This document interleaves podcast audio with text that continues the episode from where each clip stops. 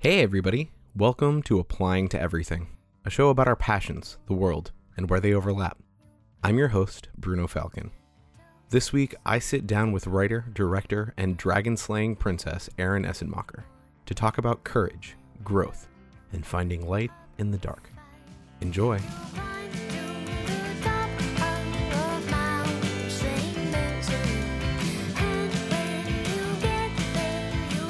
Makes me feel like I'm on Home Improvement as Mr. Wilson. It's just like all I you, can see that. all you see is the eyes. Yeah, Um, they're nice eyes. Oh, thank you.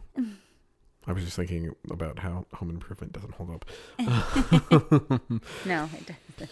I've actually noticed that about a lot of media that I consumed when I was younger, and even not that much younger, like even four or five years ago.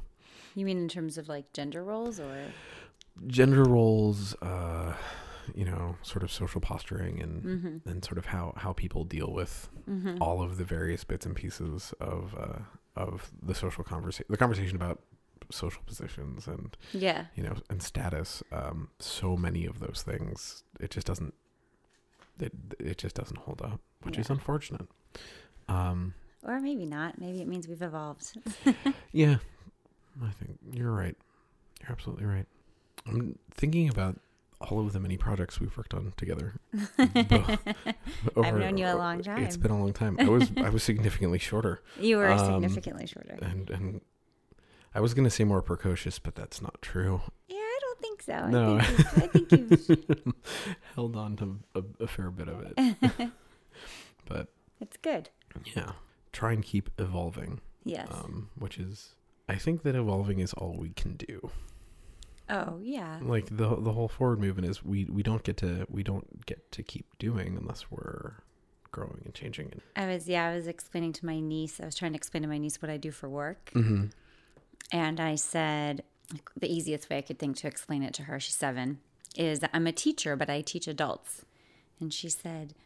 You teach adults. She's like, adults don't need to go to school. That's for kids. And I said, no, you you are going to school your whole life. You never stop learning. And she was like, that was like mind blowing for her. Well, I can see how that would be the case because I, I think my vague memories of seven, the idea of being anything other than seven were was just such a foreign concept. Like, what what do you mean I won't be this forever? That's just weird. yeah. I can imagine being a tiger, but I can't imagine not being seven. Yeah. You know, that's that's crazy. Yeah. Um, all the while, I think so much of us spend a significant portion of our adult life trying to reconnect with the imagination that let us believe we could be a tiger and also be totally present in, you know, where you are and who you are right now. Yeah. It's funny. I think I spent most of my childhood wanting to be big Mm-hmm. and not, you know, just I couldn't wait to grow up and be out in the world more and be able to do things and know how to do more things and and uh I think by the time I graduated from college and started working, especially after the first couple years when I really found my hit my stride and found my calling, I um I actually really embraced that more sort of like wondrous childlike energy. It's just a I think that it just became like part of my work and part of my DNA and it was just, it's interesting I almost feel like I did it in reverse. Like I spent my childhood being like very serious and you know worrying about very big like serious things like nuclear war and you know I don't know economic injustice. And I still you know think about those mm-hmm. things. But yeah it's funny I feel like I sort of more like lived my childhood as a young adult I guess that's a good thing No, definitely not a bad thing because then it's it's so much it's definitely a lot readier to hand. yeah Even now, I have a hard time remembering what it was like being a kid, not having moments that were like that. Looking back now, feel very adult for someone of that age, like feeling like crushed about a thing or like all of the emotions we associate with you know emotional strain and, and sort of adult the adult experience those are the ones that i remember and experiencing wonder is something i had to basically relearn yeah which i think is, is something a lot of people deal with like yeah how to be exposed enough and vulnerable enough and and sort of present enough to take in how awesome stuff can be sometimes like in the literal Yeah. sense of awe To- no, cool. totally. I think that's exactly right. I think um, you know, I feel really lucky because I feel like my mom really embodied that and she raised us with that. And uh, she really um, taught me, you know, what that looks like in practice. And, and you know this, but, um, you know, she had multiple sclerosis. So she was disabled. And for probably the last 15 years of her life was confined to a wheelchair. And, you know, I think she had always been somebody who found joy and wonder in the everyday. Like she was awesome at doing that herself and doing that with us. But to watch her do that as an adult, when I knew that she was facing so many physical challenges and then kind of the emotional challenges that go with not being able to do the things that you used to be able to do, and for her to still be able to find wonder, and not still, but almost in some ways, I think the disability and the way that it manifests, or the MS and the way that fan- we were talking about words before. I try not to use the word disability, and, but it's mm-hmm. so ingrained.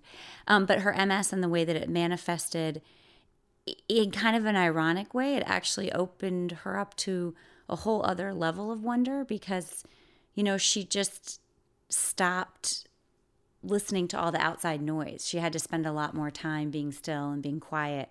And, you know, she was able to, in those moments, I think, reach a different level of sort of listening and understanding and really seeing the world in a different way. And, and, so I don't know. I th- to to be able to grow up with that model and that influence, um, I think absolutely shaped my ability to be able to embrace embrace that as an adult. So when I think of being open to that kind of experience, I think of being fearless. Like not in the sense of not having fear, but in the sense of like recognizing that you're afraid of things sometimes, Mm-hmm. and then recognizing that you don't have to listen to it Right. or that you can engage with it and then move on. And especially in terms of a lot of the fear of like ex- experiencing wonder on a social level. Like there's a lot of perceived judgment about being that open. There's a lot of like there's a lot of internal awareness of like being that open exposes you. You you have to let yourself be exposed to experience things that way and that there's a risk. How much do you think that that plays in both both for your mom and sort of just in general for people in the day to day? So I think, first of all, what I know to be true is that there is no growth without discomfort. And so fear is discomfort. Being open in that way where you're vulnerable is discomfort, right? Um, there is no growth, and there is, you know, the extension of that for me is you. You never really get anything worthwhile without some discomfort. That doesn't mean that life is pain or that there's not joy, but I think that that's an inherent part of the process, and that the discomfort and the joy are sort of the yin and the yang of the same thing, right? It's it's we want to experience the happiness but not the pain sometimes and it's just that's just not the way it works it's just not the way it works um i think you know for my mom and then you know when you get to that point where um you know you can't do the things that you used to be able to do where you're relying on people to help you with basic things you know there's really two two ways that can go right? You either kind of fall into like anger or despair depression some some flavor of that. Or you do you know what my mom did which is basically say i'm gonna let go of this. I'm gonna give give it over. I don't have control. I never actually had control right? None of us really have control but but we have the illusion of control. And i think what the ms did um, for her is it forced her in a lot of ways. She literally had to give up control. And so i think she gave up control in terms of um, fear and um, in terms of you know worrying what people thought you know i think she like for example i used to always like there's so many stories she used to for a while until she she um, kind of lost the use of of her uh, her left arm. She used to have a modified van that she would drive with hand controls. Um, but you know, it's a huge process for her to swing the chair around, transfer over to a wheelchair, get out of the van, go pump her gas, and then do the whole thing over again. And she would do it, but sometimes if she was just so utterly exhausted, which is a big hallmark of MS, she would almost physically not, she knew sort of, I have, I didn't mean to do this once and I need to do it to get out of the van into my house. So she would pull up to the gas station and just lay on the horn until somebody came out. And of course, inevitably, that person was like uh, angry and upset and like, lady, you're crazy. What are you doing? And she would just smile at them and say, you know, I'm really sorry. I just need help. Can you help me pump my gas? And mm-hmm. she just had this way of being in the world where people couldn't stay mad at her, you know, they, because I think she really did like embrace and a true, like a real human level, um, that wonder and that sense of you know love for people and she was really comfortable in her own skin and that all mm-hmm. kind of came through so you know she i think she took things that would be scary and and sort of by letting go of that control and just saying eh, what's the worst thing that can happen you know this mm-hmm. guy can come over mm-hmm. and he can yell at me he cannot pump my gas well i'll go to the next gas station i'll find somebody who will do it i think um you know, for me, as you also know, the closest that I've come to being able to really understand and embrace that is as I went through cancer. And I think the same thing, you know, it's all the things, all the, and I went through cancer actually, uh, probably I found out I was sick five months after my mom died very mm. suddenly. And both of those things together, you know, all the things that you think are so important, you know, how much you weigh, you know, how do I look in this dress? Did so and so text me back? You know, what am I going to say in this meeting next week? Literally overnight, none of that stuff matters anymore. None of it matters. And there's just a way in which the the you know and that goes back to the whole the yin and the yang right? Obviously that was a really painful and hard and brutal time in a lot of ways but it was also such an amazing time in my life. I've never had such clarity of purpose in terms of just you know as you were saying you know our ability is or our, our purpose here is to be here is to love our people is to show up and be present. And you know to try and take something away from that that that helps you to grow and i think um, that really was sort of the end, beginning and end of the list for me mm-hmm. when i mm-hmm. was sick of what was important and i you know i always say that uh, well there's an uh, there's an author that i really love a blogger and a activist author named Glennon Doyle, and she has a great term where she says life is brutal because it's brutal and it's beautiful. Mm-hmm. And I think that's true all the time. But it was that that year really, really brought that into sharp relief for me. I always say that um, that was by far the hardest year of my life. I've never cried so much. I've never been in so much pain, both physically and emotionally. But I've also never felt so loved in my entire life. Like my people showed up for me in ways that like I can't I still can't fully talk about cuz it chokes me up and you know it really helped shape me. I think it's really changed who I am as a person. It's really even now that I am, you know, healthy and I'm back into a pretty demanding job and it is easy to lose sight of that sometimes and I do lose sight of it sometimes. I think what it's done for me is it's just made it really crystal clear what my priorities are when the rubber meets the road. My mm-hmm. priority above anything else is my family, is spending time with my family.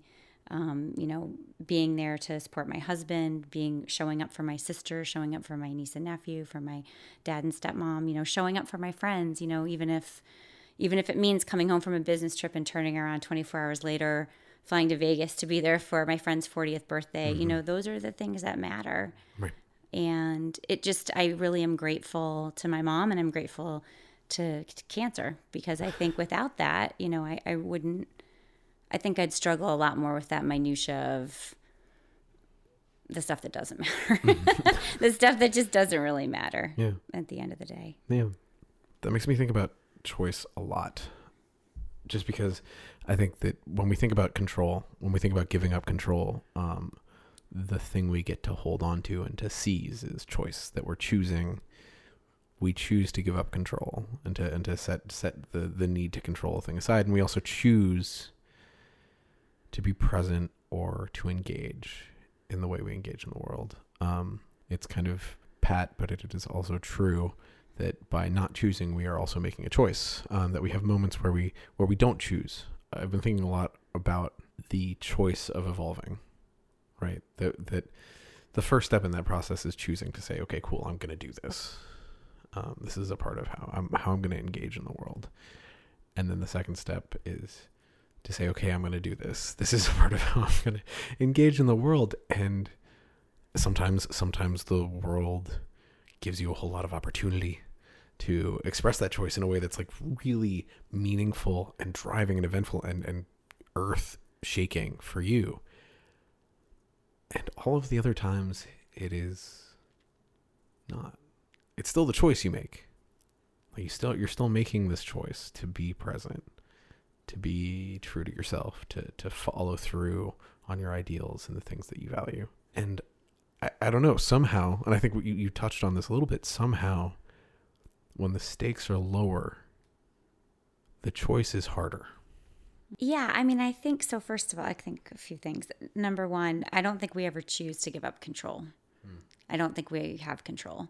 I think we either continue to live with the illusion that we have control, and then I think suffer the consequences when we're disabused of that notion, usually on a daily basis. Mm-hmm. Or you can start with the premise that you don't have control you know, big picture. You have control over how you react in any given moment. Right. And right. I, you know, to your point about being Pat, like my running joke again back to that year, um, 2010.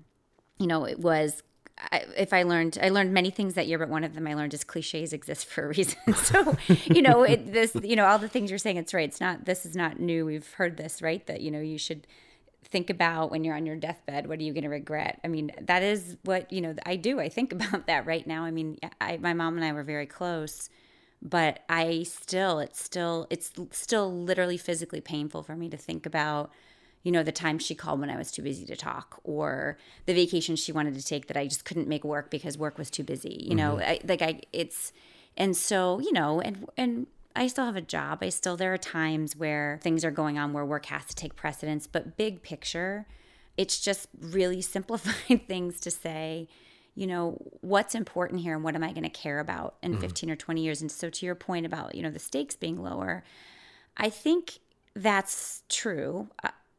I think that's true, although yeah, I mean, I yeah, I guess I, I think that's true. I think, and and that's not to say that you know, I used to. The other thing is, you know, I when I was sick, people would call and you know would be chatting and they'd have gotten a parking ticket or you know they got in a fight with their significant other or something happened you know their their boss yelled at them um, and they would start to you know tell me what was going on they would say oh i don't want to bother you with this you have cancer and it's like well yeah, okay. Well, I, first of all, I wouldn't wish that on you. like, it's not like we need to equalize the playing field. I wish I didn't. Mm-hmm. And, you know, this is what's going on for you right now. And if it's real, so let's talk about it. It mm-hmm. doesn't mean that you mm-hmm. don't get to have your experience or have your feelings. I think, I think you need to have those things. And I absolutely, um, my husband can tell you, you know, still with all of my wisdom and all of my hard won you know, insight will come home and have those days where something dumb got under my skin. I mean, mm. I'm human, you know, we're all human, but I think it's really about keeping your perspective about what matters. Um, there's a poem I really love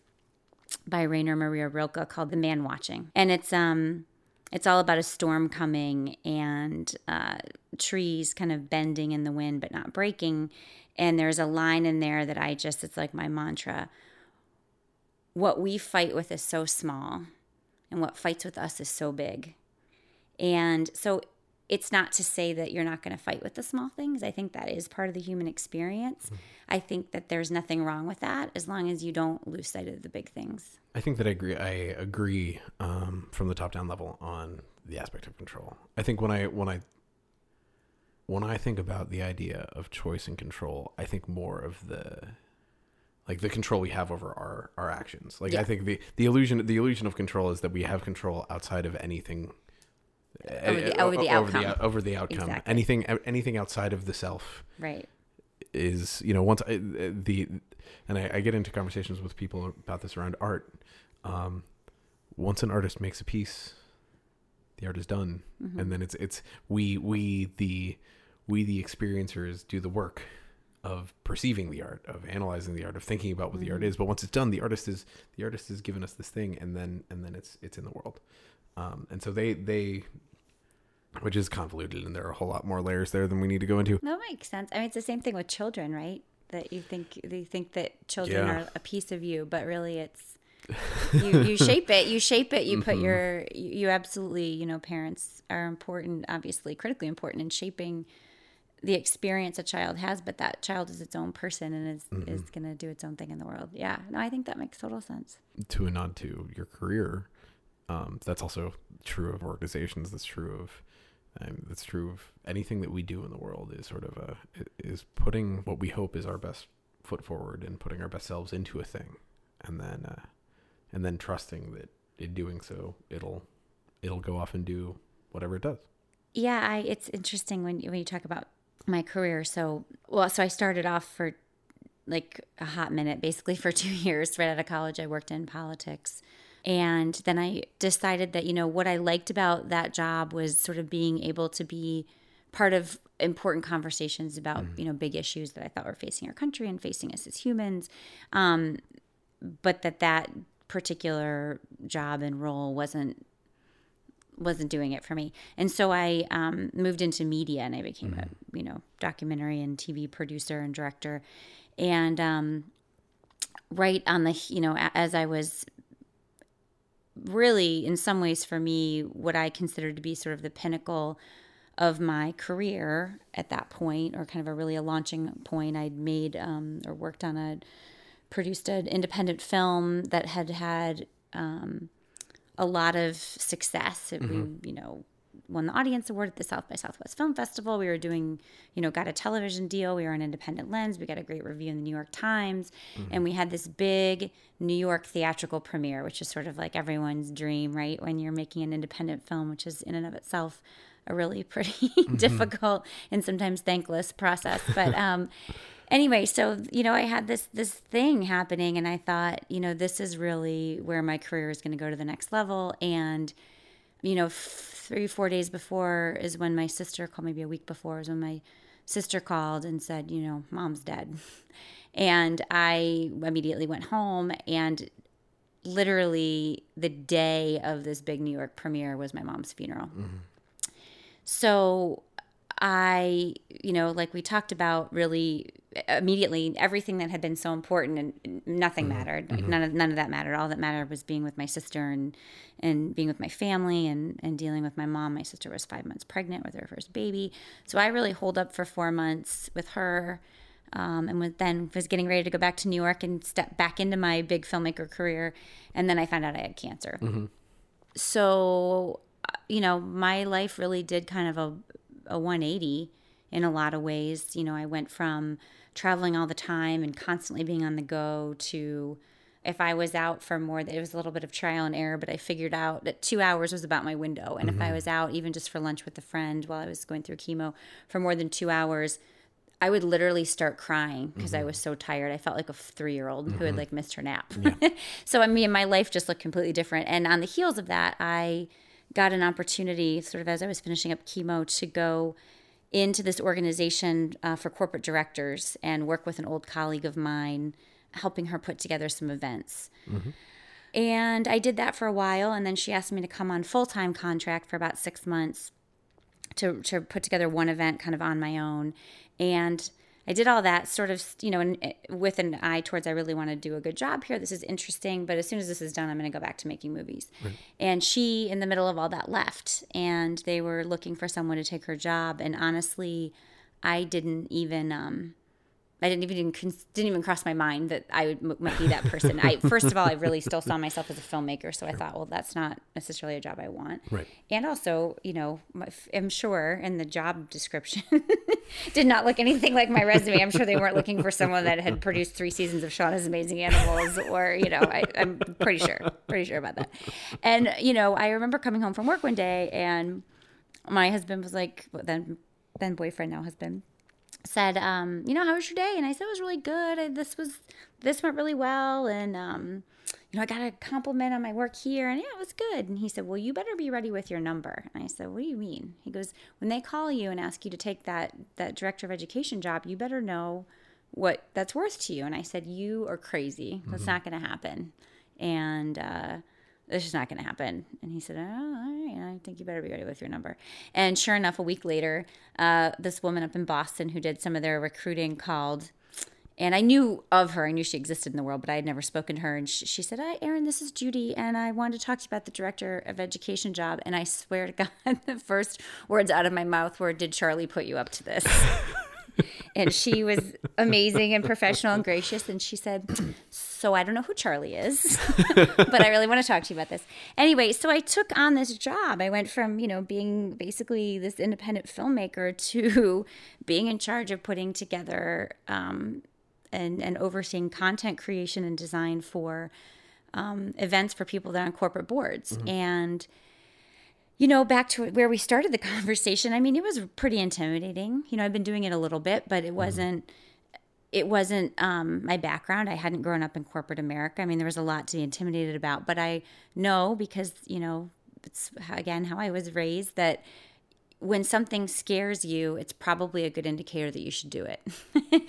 um, uh, unless that something is like taking on a bear or running into traffic. But like when it comes to work and love, let's let's say that when it comes to work and love, if something scares you, it probably means that that it's it's calling to you. Mm-hmm. And so I thought, you know, what's what's the worst I have to lose? I'm I'll do this. I'll give it a shot. I'll I'll um, do my best, and if it works out, great. And if it doesn't, I'll go back to being a filmmaker, which I love. And at least I can say I tried it and I took on the challenge, and I won't have regrets.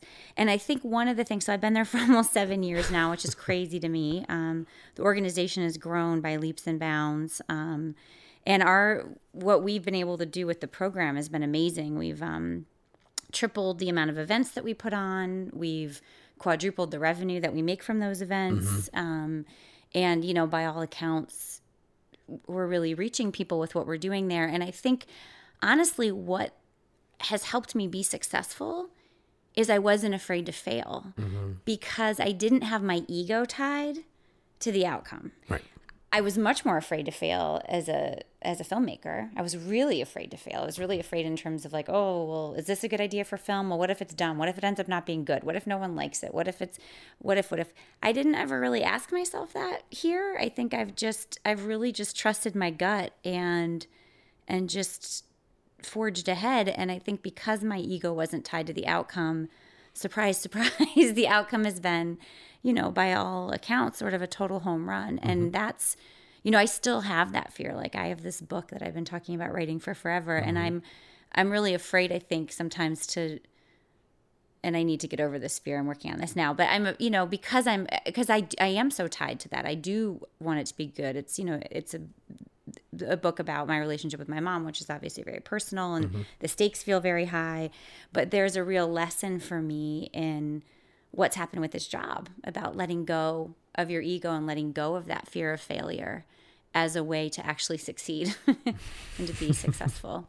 As you talk about it, it makes perfect sense that they would bring you on as the director of education because what better tools to hand off and and to give to people who are directing organizations or really anyone um, but but especially when you're talking about people learning how to do big things mm-hmm. um, that involve a lot of egos and a lot of and, and a lot of weight and um and a lot of potential for social shaming both around failure and around feeling exposed and even just talking about fear as a tool to lessen it and mitigate it and, and mm-hmm. sort of say okay cool this is the thing that i'm concerned about both on a personal level and on a professional level Mm-hmm. Do you have tools that might be able to help help deal with this? Or if if I'm coming into this saying this is a thing that I'm afraid of, yeah. do you feel like it's a part of the process that you can like being able to even at that level hand that off yeah. is so immensely valuable? Yeah, I mean, I think so. I didn't really fully appreciate the skills that I had as a producer and how transferable they were, right? Like when you think of hard skills in media, you think of things like editing and shooting and sound design. And, you know, it's, don't get me wrong, I've, I've ended up being on the cleanup crew of a lot of projects where they didn't think a producer was necessary. So it's, I knew that I had experience as a producer and that I mm-hmm. brought a lot to the table. But until I took this job, I didn't think about things like being able to connect the dots between different ideas and find the common thread.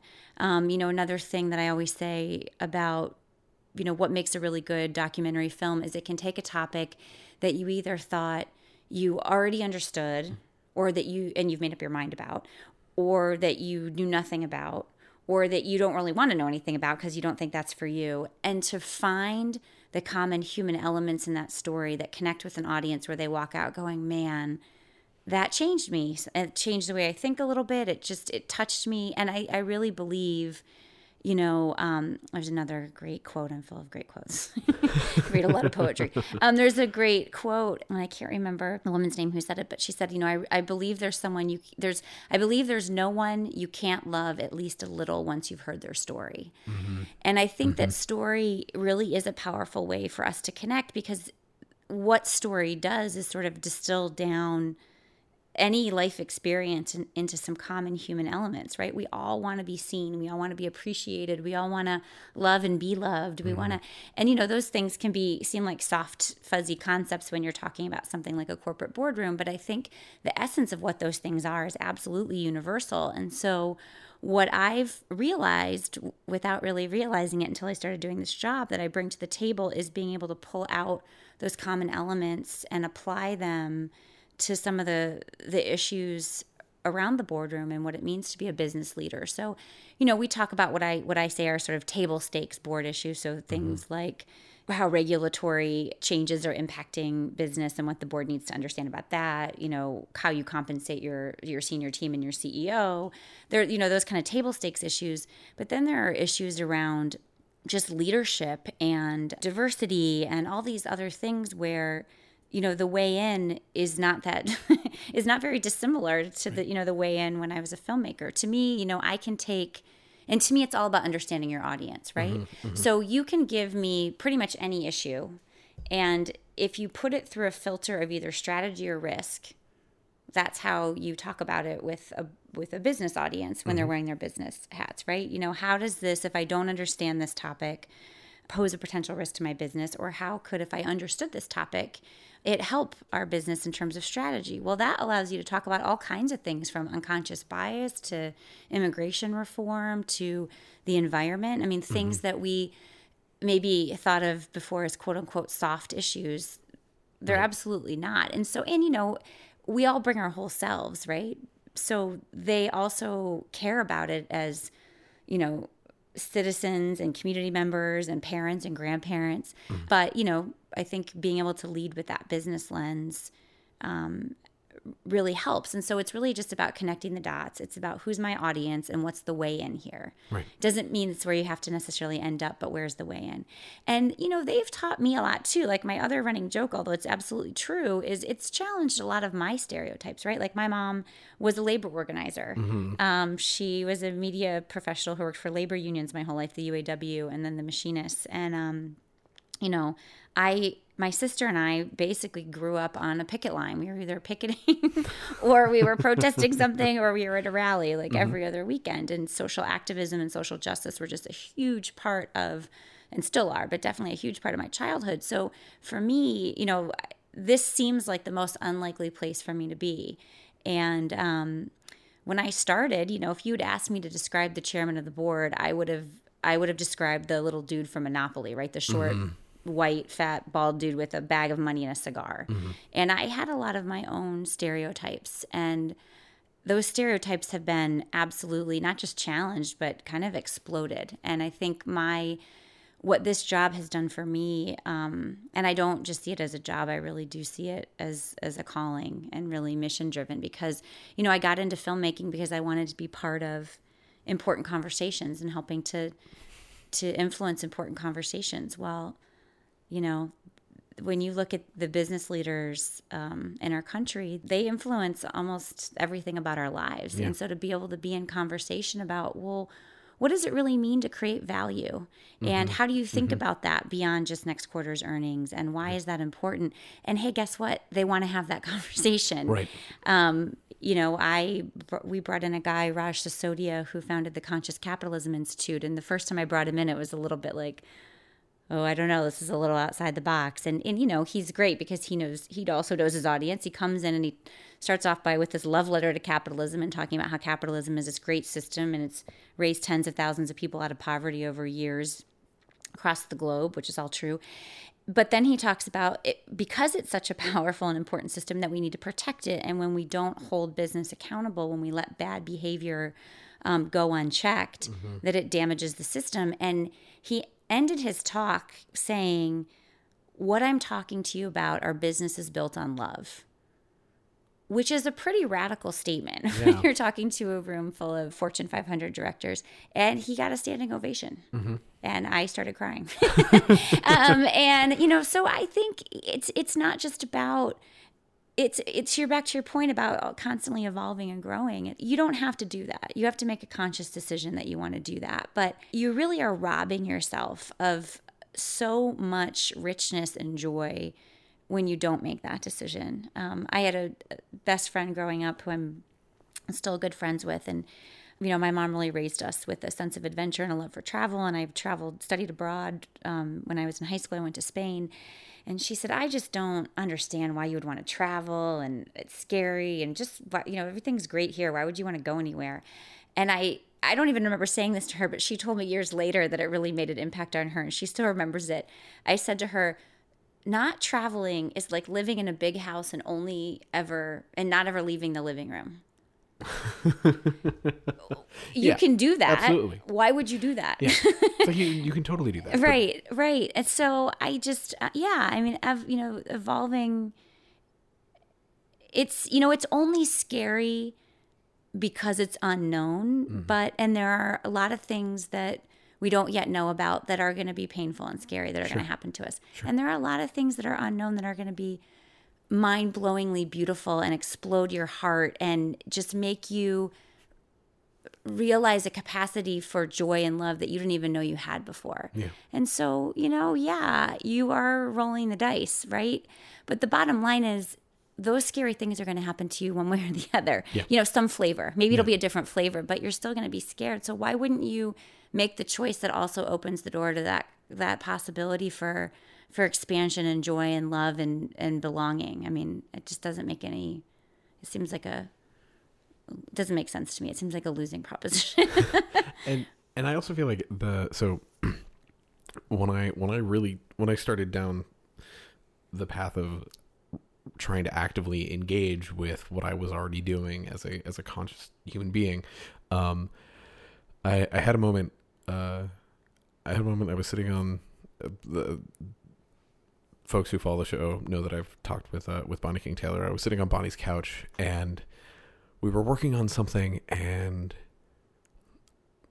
I had an aha moment where I realized Bonnie's good at the aha moments. Bonnie is really good at the aha moments. I had an aha moment where I realized that in having opened the door and acknowledged that the door was there, I had already having looked at it, I had made the choice that I was going to walk through. it. Like that I didn't that opening the door at all and acknowledging that it wasn't a thing meant I had to, and not because not because I was compelled by something else, but because like right. there was no you can't stand still. You have to go forward, and that is forward. And I think that what's really amazing and empowering about what you do, both in both in your life as a filmmaker and in your work with uh, NACD is that you give a lot of people an opportunity to acknowledge the doors. Mm. Like it's like, hey, maybe one of these, and in and yeah. and because and once you see it, you might not be able to implement it immediately. You might not be able to act on it that moment, but you yeah. you've seen it now.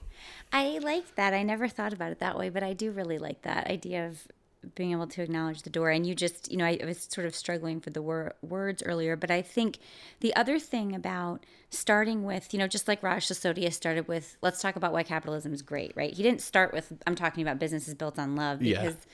They weren't ready for it yet, right? Exactly. I, when I start with the, well, let's look at what the risk and strategy implications are of this thing it gives them okay we're talking about business and like mm-hmm. and how i'm going to think about this is it gives them permission to it, it's that's the door. That's exactly what you're describing. That is the door. And then you walk through it and there's all these other things right that are in the room that you didn't know were there you didn't notice before.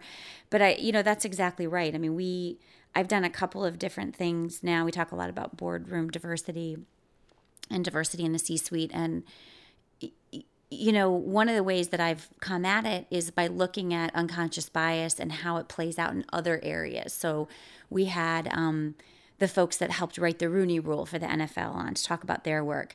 Um, last year we had um, Dr. Philip Goff, who um, runs the Center for Policing Equity, and he goes in and does unconscious bias work with police um, jurisdictions who invite him in to help them, you know, with issues around unconscious bias, police violence, relating better to the community. And, you know, I think a lot of these guys probably didn't think three or four years ago they'd be coming to a corporate governance conference and hearing from the guy who started the Center for Policing Equity. But because we're framing it in, let's talk about, you know, big picture, how diversity can, how unconscious bias influences the conversation they're you know they're open in a different way and it just sparks a whole different conversation and a whole different way of thinking um, that absolutely goes back to how they think about diversity at, at, around the board table but it's bigger than that too. There's a school of thought there's a school of thought around uh, conflict mediation that uh, says no matter how crazy the first thing a person says in a conversation with you is respond with yes the first thing you the first thing you do is acknowledge not necessarily that what they're saying is true, but that their experience of that thing, that belief, what they're and, and the fact that they're engaging with you is valid. Mm-hmm. Like that they are having that experience and then move forward. And going back a little bit, going back to the way we talk to ourselves, because mm-hmm. I think like the the cool thing about all of this is that it applies to our conversations with other people as much as it does to our conversations with ourselves. Is that a thing we can learn to do as well? Is to start with yes, with us. Like when when it comes like so often we want to jump straight to the solution of a thing without mm-hmm. thinking about without meeting ourselves on the level we're currently at and I think we were talking a little bit earlier about like if you're having a really bad day mm-hmm. and you're like, I should go to the gym, and then your next thought is, I lack the emotional strength to go to the gym right now.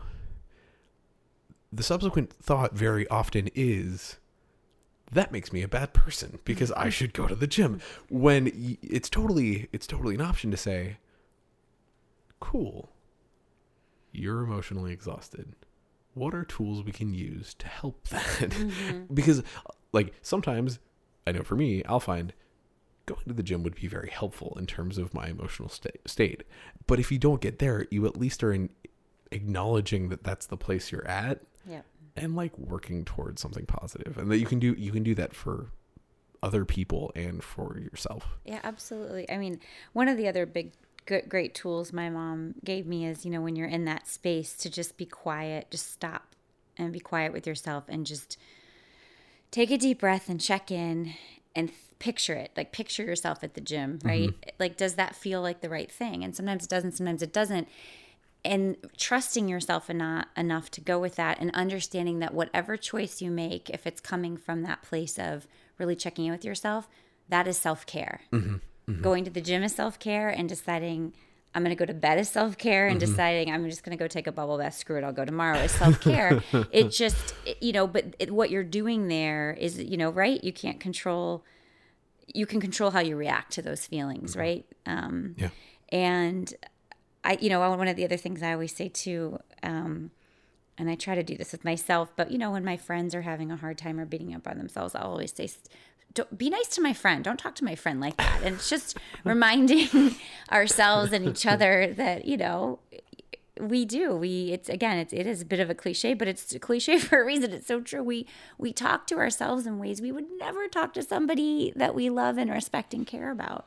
Um, and I think, yeah, I think that we, we you know it's this phrase i use i was telling you i saw this good talk is all about we don't we don't really really aren't great in this culture about practicing good emotional hygiene mm-hmm. and i think um i think that that's so critical you know um one of the things that actually bonnie has told me as well and uh, you know it's again not stuff we don't know but if you don't remember that you have the tools and you can't use them then they're sort of useless it's useless that you happen to know that they exist in the world yeah. right you know that it, it's true i mean 95% of the time when when I'm having a really hard time or I'm spiraling or I'm feeling really bad, it, you know, it's did I have enough water to drink? you know, did I, you know, if I if I fed my body like in a healthy way, mm-hmm. um, and did I get enough sleep, and have I, you know, exercised? Like they're they're actually pretty physical things, and I think we also it goes back to the whole connection between the physical and the emotional. And there are turns out a lot of if you don't let yourself get sucked into that spiral, if you take that step back, there's actually a whole bunch of tools you have at your disposal to to uh, make yourself feel better. Yeah. Yeah, you got to drink more water. Bruno. I really do.